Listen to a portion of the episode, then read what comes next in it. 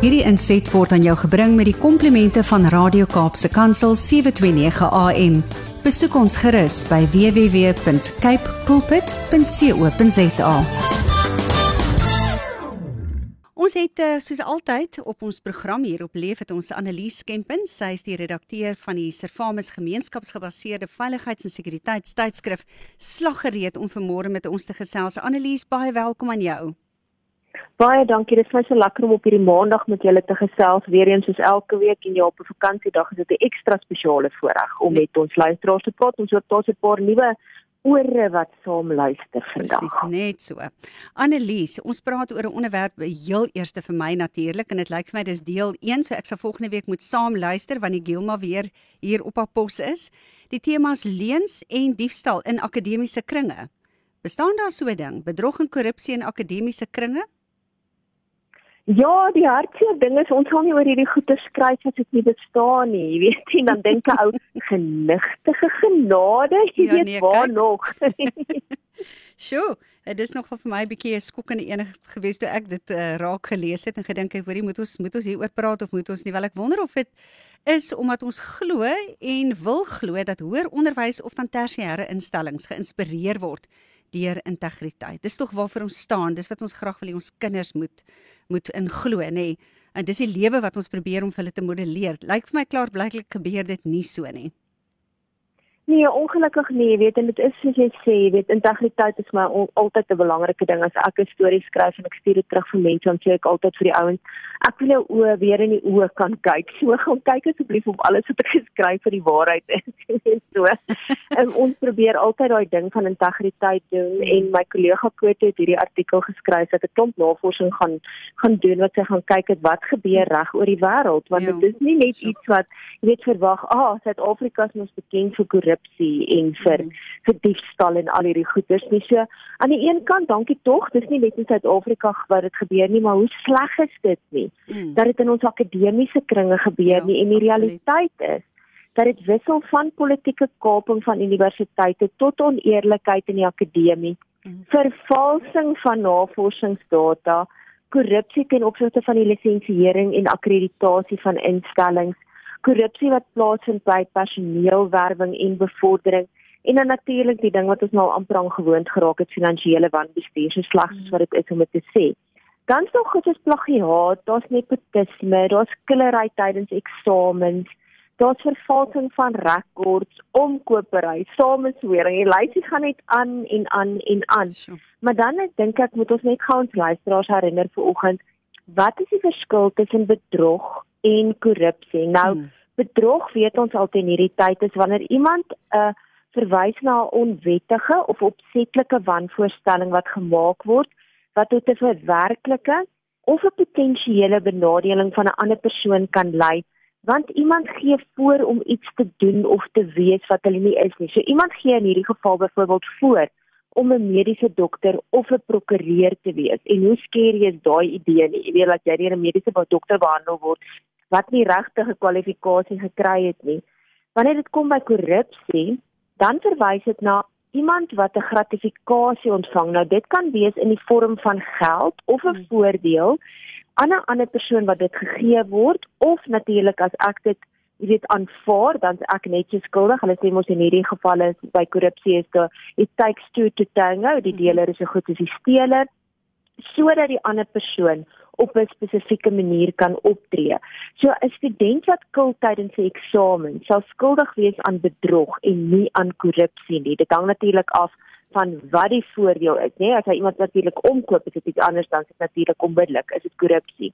Hmm. So die eenvoudige rede waarom ons ver oggend oor hierdie goeters praat en hoekom ons oor die artikel in ons tydskrif gepubliseer is, want ons moet bekommerd wees oor die risiko wat jy en ek in die gesig staar as ons dink dat ons 'n professionele diens ontvang van 'n ou wat ons glo baie lank geswat het hmm. om 'n dokter te word, 'n ingenieur, 'n prokureur of 'n ouditeur, dat hulle werklik hierdie kwalifikasie het wat hulle selfs mooi sertifikaat teen hulle kantoormuur het of in hulle spreekkamer het.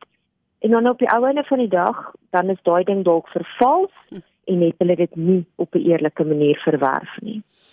Annelies nie enige persoon behoort tot die universiteit of tersiêre instelling toegelaat te word sonder dat hulle akademiese prestasie in ag geneem word nie. Nou is daar voorbeelde tog van probleme met bedrog reeds met die toelating van individue tot tersiêre instellings. Daar is en dis eintlik nogal 'n groot probleem en weer eens is dit 'n wêreldwye probleem waar ouens gebruik sommer die agterdeur om in te kom by universiteit en hulle gebruik dit deur hulle kontakte te gebruik. Partykeer is die ouers, jy weet, in 'n posisie waar hulle massiewe donasies kan maak aan die universiteite en dan vir onkopery en korrupsie alles wat dan wat hulle hulle kinders dan dit wil toegang gee tot hierdie instellings. Nou kom ek gee 'n voorbeeld wat gebeur het in Amerika in 2019 was daar reeds 'n universiteitstoelatingsskandaal te 30 ouers wat 'n klomp bekende akteurs en besigheidspersone ingesluit het of steeds eintlik insluit want van hulle se verhoor is nog steeds aan die gang waar hulle beskuldig word dat hulle soveel as 25 miljoen dollar tussen 2011 en 2018 aan 'n toegangskonsultant betaal het. Nou hierdie ou het weer die geld gebruik om die toegangseksamen se toetsuitslae te verhoog deur weer amptenare om te koop en hy het dit erken uiteindelik dis dit nou tyd was dat hy nou verstok gekry kan word dat 750 gesinne gehelp is op so 'n manier in daai jare. En in September verlede jaar het van die eerste ouers wie deel was van die skandaal se verhoor begin. En hierdie spesifieke ouers het hierdie toegangsskandaal 'n miljoen dollar betaal vir plekke by Stanford en Harvard universiteite vir hulle tweelingdogters. En hy moes voorgee dat hulle dogters uitstaande atlete was.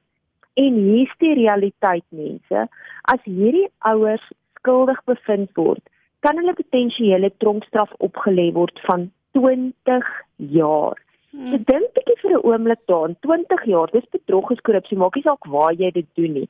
Nou ongelukkig het dit in Suid-Afrika hierdie goeters nou nie vrygespring nie.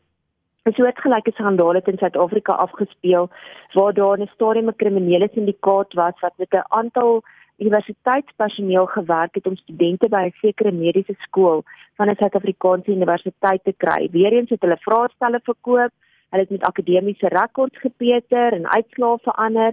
Hierdie ondersoek het soveel as 4 jaar geduur. 'n Klomp personeellede is betrek, dit het gelei tot skorsings, dissiplinêre verhoring en afdankings En in Mei 2017 het die Valke wat ons nou almal weet die polisie se spesialis eenheid is, het lede van die syndikaat gearresteer vir hierdie sogenaamde cash for a place of kontant vir 'n plek skandaal mm -hmm. waarin die ouers soveel as 'n half miljoen betaal het vir 'n plek vir hulle kinders in 'n mediese skool.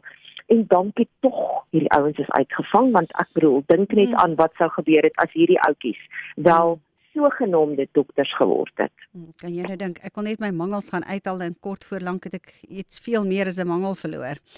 Nou ja, dis nou 'n beligter noot, maar dit is 'n baie ernstige ding hierdie. Dis een ding om jou plek in universiteit te koop, maar hoe maak jy as dit by eksamens kom? Liewe aarde, watter bedrogspel gee dit af as hierdie studente getoets moet word dan nou ten opsigte van hulle sogenaamde akademiese kennis? Ja, dit is nog 'n moeilike een want ek onthou jare der jare gelede toe ek nog 'n studentjie was, jy was maar self ou daai ou goedjies in jou kop gekry het en dan jou jou 3 ure vraestel gaan deurmaak. Ek maar ek dink almal van ons wat dit nog onthou wat dit was om jare terug te swaak of dalk is daar studente of drie wat vandag nog, jy weet, luister saam met ons. Sal weet, jy weet dat as jy gaan swaak, daai voorreg is baie meer net as om in 'n klas te sit en eksamens te skryf. Jy weet, dit is soveel meer as dit. Jy leer soveel van jou mens wees. Jy leer van jou vaardighede en in die proses moet jy ook groei na volwassenheid want so tussen leer jy om mal studentheid, moet jy bietjie leer van van, van verantwoordelikheid. Jy weet, mm. mamma en pappa is nou nie meer daar om elke dag jou te voer met 'n teelepeltjie nie. Ja.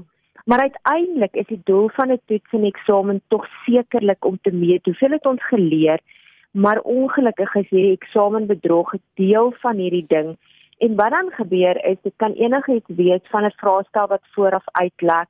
Dit kan mense wees wat voorgee om daai spesifieke student te wees wat dan gaan eksamen skryf namens daai student. Student natuurlik word hulle dan betaal vir hulle dienste kan nie glo jy is so mal oor swat dat jy met iemand dit wil gaan doen of so desperaat vir geld hmm. of natuurlik kan die studente uitslaa direk op die antwoordstel of op 'n puntestelsel aangepas kan weet word. Ja. En laasgenoemde gebeur natuurlik waar die student omgekoop word of 'n lid van die admin personeel omgekoop word om daai punte dan nou aan te pas op die stelsel. Nou hierdie geval wat my kollega gebruik het van Noord-Korea was nogal vir my skrikwekkend. En lyk my dit is nogal algemeen gewees in 'n stadium in 'n universiteit in Noord-Korea waar die studente van 'n klas voor 'n eksamen geld ingesamel het sodat die prof elke student se punte kon aanpas afhangende van hoeveel geld hulle ingesamel het. So dit het byvoorbeeld gebeur onder mediese studente nogal ja. waar een klas 6 profs omgekoop het. Ach, en in nee, daai geval was die studente maar so min as R250 elk betaal sodat die klaskaptein die proses kon fasiliteer. Kan jy dit glo?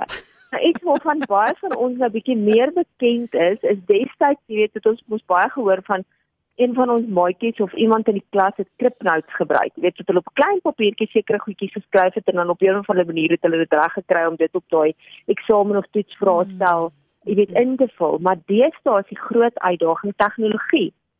So, die studente gebruik tegnologie vir so selfone, tablette, koordlose mikrofone, oorfone, iPads, slimfone om vrae te vra en antwoorde te verskaf. En in 'n stadium was dit so erg in 'n universiteit in Indië Hmm. Dat die owerhede hierdie sogenaamde signal jammers gebruik het by die eksamenlokale sodat die studente eenvoudig net nie hierdie antwoorde via tegnologie kon inkry nie. Mm. En toe het hulle selfs so ver gegaan om te kyk hierdie studente gewone ooringetjies in of is daar dalk een van hierdie bluetooth devices versteek in hulle ore sodat hulle nie die goed kon kry nie of hulle het eenvoudig geweier dat die studente oorlosies dra in die eksamenlokaal omdat hulle bang was dat dit slim uh, oorlosies was waar die studente dan die inligting van gekry het. So, dis skerry hoe slim die studente is in terme van hoe wyd hulle gaan met hulle ja. verneekspel om die boer Afrikaanse woord te gebruik aan die die boere Afrikaanse gesegde slim gaan sy baas vang die glo ek sal ook gebeur. Nou nog 'n belangrike faset wat jy genoem het van tersiêre studies is take en navorsing wat ook gedoen moet word te analise. Is dit nog 'n area waar daar bedrog en korrupsie gepleeg word deur studente? Ek meen navorsing is daarom op 'n volgende vlak. Dit op 'n volgende vlak, maar hierdie ouens wat die bedrog pleeg het ook op 'n volgende vlak. Jy weet, ek en jy het al baie in die verlede vir mekaar gesê van hoe slim is hierdie kriminele. En hier ook, en weer eens het hulle sommer nou 'n naam gekry. Hulle noem dit sogenaamde essay of paper mills waar spookskrywers gehuur word om 'n stuk werk werk te skep in 'n bepaalde styl.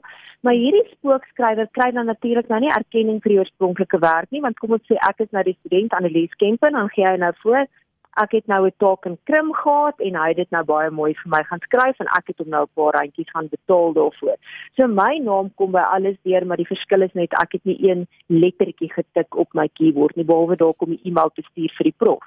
So dis 'n skrik dit is. Mm. Nou in lande waar daar gebrek, gebrekkige internettoegang is en waar studente nie eenvoudig net hierdie werkstukke van die internet af kan koop nie, het hulle steeds besluit maar daar moet nog steeds spookskrywers seker ergens wees wat desperaat is genoeg goed vir geld en wat dan namens hulle 'n navorsingsverslag 'n opstel of selfs so ver as 'n skripsie of 'n tesis gaan wat hulle dan skryf. En ek bedoel dan begin ons nou praat van meesterstudente en doktorale studente. So dit is nogal, jy weet, tot aan die bokant van jou studies. Mm. En ongelukkig is dit nie 'n nuwe bedryf nie. Jy weet, terwyl dit oor die laaste paar jaar net soveel meer gesofistikeerd geword het en 'n klomp van die universiteite gebruik ook die ouens wat nou, jy weet, hulle nagraadse studies doen, sal dit weet. Hulle gebruik spesiale sagte ware om te gaan kyk word daar nie plagiaat getree, weet gepleeg met jou navorsingsstukke nie. Is dit 'n unieke skryfstyl wat gebruik word? Al daai tipe van goed. Maar nou kom die probleem in. As jy 'n spookskrywer gebruik en jy gebruik om dieselfde die hele tyd net om jou goed te skryf, gaan die sagte ware nie noodwendig dit uitflits dat dit plagiaat is of dat dit nie uniek is nie. Want dit gaan uniek wees vir jou want jy gebruik X as jou spookskrywer. So dit maak dit nogal 'n uitdaging vir die ouens.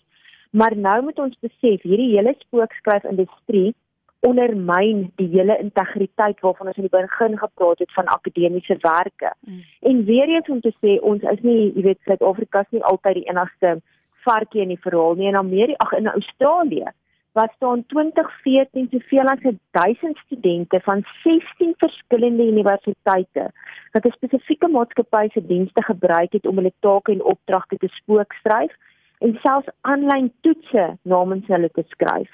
Brittanje staan ook nie ver agter in die ry nie. In 2016 was daar soveel as 20000 Britse studente wat take of opdragte by sulke SA mills gekoop het. Hmm. En ongelukkig is daar ook in Suid-Afrika 'n paar goederes wat nou begin kop uitsteek, want jy kan baie maklik 'n Google search doen en van hierdie ouens kry. En dit is vir my 'n verskriklike hartseer. Jy weet, ek het hmm. altyd vir die studente wat ek help het gesê, dis 'n voorreg om te swat. Ek kan jou help, maar ek het klaar my graad gekry. Jy moet die werk doen. Mm -hmm. So as jy vandag luister en jy's 'n student, asseblief Wees eerlik, moenie hierdie bedrog gaan pleeg nie. Aan die einde van die dag gaan jy uitgevang word soos Wanda nou baie mooi tereg gesê het. So asseblief mense, moenie omdat jy dit aanlyn kan kry by elke tweede universiteit die verkeerde pad volg nie. Mm. Hang eendag jou sertifikaatjie met reg teen jou muur op om te sê ek dis met my sweet verdien my baie ure. Mm asseblief asseblief ek vra julle mooi want dan hoef ons nie te vrees vir 'n dokter in die spreekkamer ons inloop of 'n prokureur wat ons verkeerde raad gaan gee nie. Jy weet Annelies, as ek so na jou luister, nou probeer ek nou dink aan al die uh flieks of reekse op Netflix en Showmax en wat jy ook al wil kyk. Dalk het jy DVD's. Mm. Daar's altyd hierdie komponent wat sê dat 'n dief en 'n skelm wegkom letterlik met moord. Ehm um, ek dink byvoorbeeld aan 'n ding so Suits, daai hele reeks wat gedoen ja, is ja, met ja, die ou ja. Nou ek dink mense kyk daarna en dink dit is moontlik. Dis kreatiewe mm. idees van hoe jy nou hierdie goed kan pleeg. Ek wil vir jou sê dat jy moet verstaan dat vir die res van jou lewe gaan jy met hierdie leen moet leef, want hoe dieper jouself mm. daarin grawe, hoe groter is die reperkusies daarvan. So dis baie beter gaan van die begin af en sê o genade, ek het 'n fout begaan en dit is nou wat gebeur het en laat ouens eerder ophou om hierdie tipe van goed mee weg te kom. Dit het 'n geweldige effek op ons uh, arbeidsmark, maar ook uh, vir die regstelsel byvoorbeeld in in terme van uh, iemand wat swat regte swat, is dit 'n verrykende um, gevolge wat vir so ou en vir jou ter sake mag wees. Annelies, ons sê vir jou baie dankie. As mense meer oor hierdie goed wil weet, ek is seker daar's ouens wat nou 17 vrae het en kan jy dalk vir ons net help hiermee? Verseker, ek gaan gou-gou begin om te sê as jy weet van bedrog wat by universiteit gepleeg word, gaan kyk op daai spesifieke instelling se webwerf, dan gaan jy na die contact us deel toe. En baie van hulle het nou 'n ethics hotline waar dit gerapporteer mm. kan word. Asseblief mense, so of dit nou ek wil nie universiteite se name noem nie, maar hmm. maar julle weet, gaan net na daai spesifieke webwerf toe, kontak as speel bietjie rond en jy kry 'n ethics hotline. Dis ons verantwoordelikheid om dit te rapporteer voor jy by 'n kwak uitkom wat nie sy goed gedoen het nie.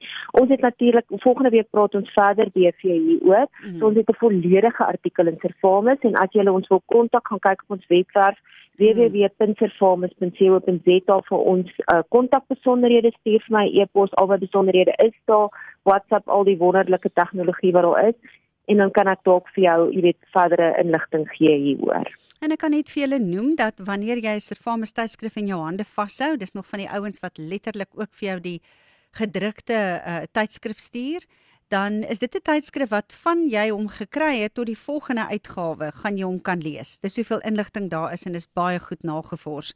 Annelies, baie dankie. Ek sê weer dis servamus.co.za www.servamus met 'n v gespel www.co.za. Baie dankie Annelies vir dit wat vir wat dit mag werd wees.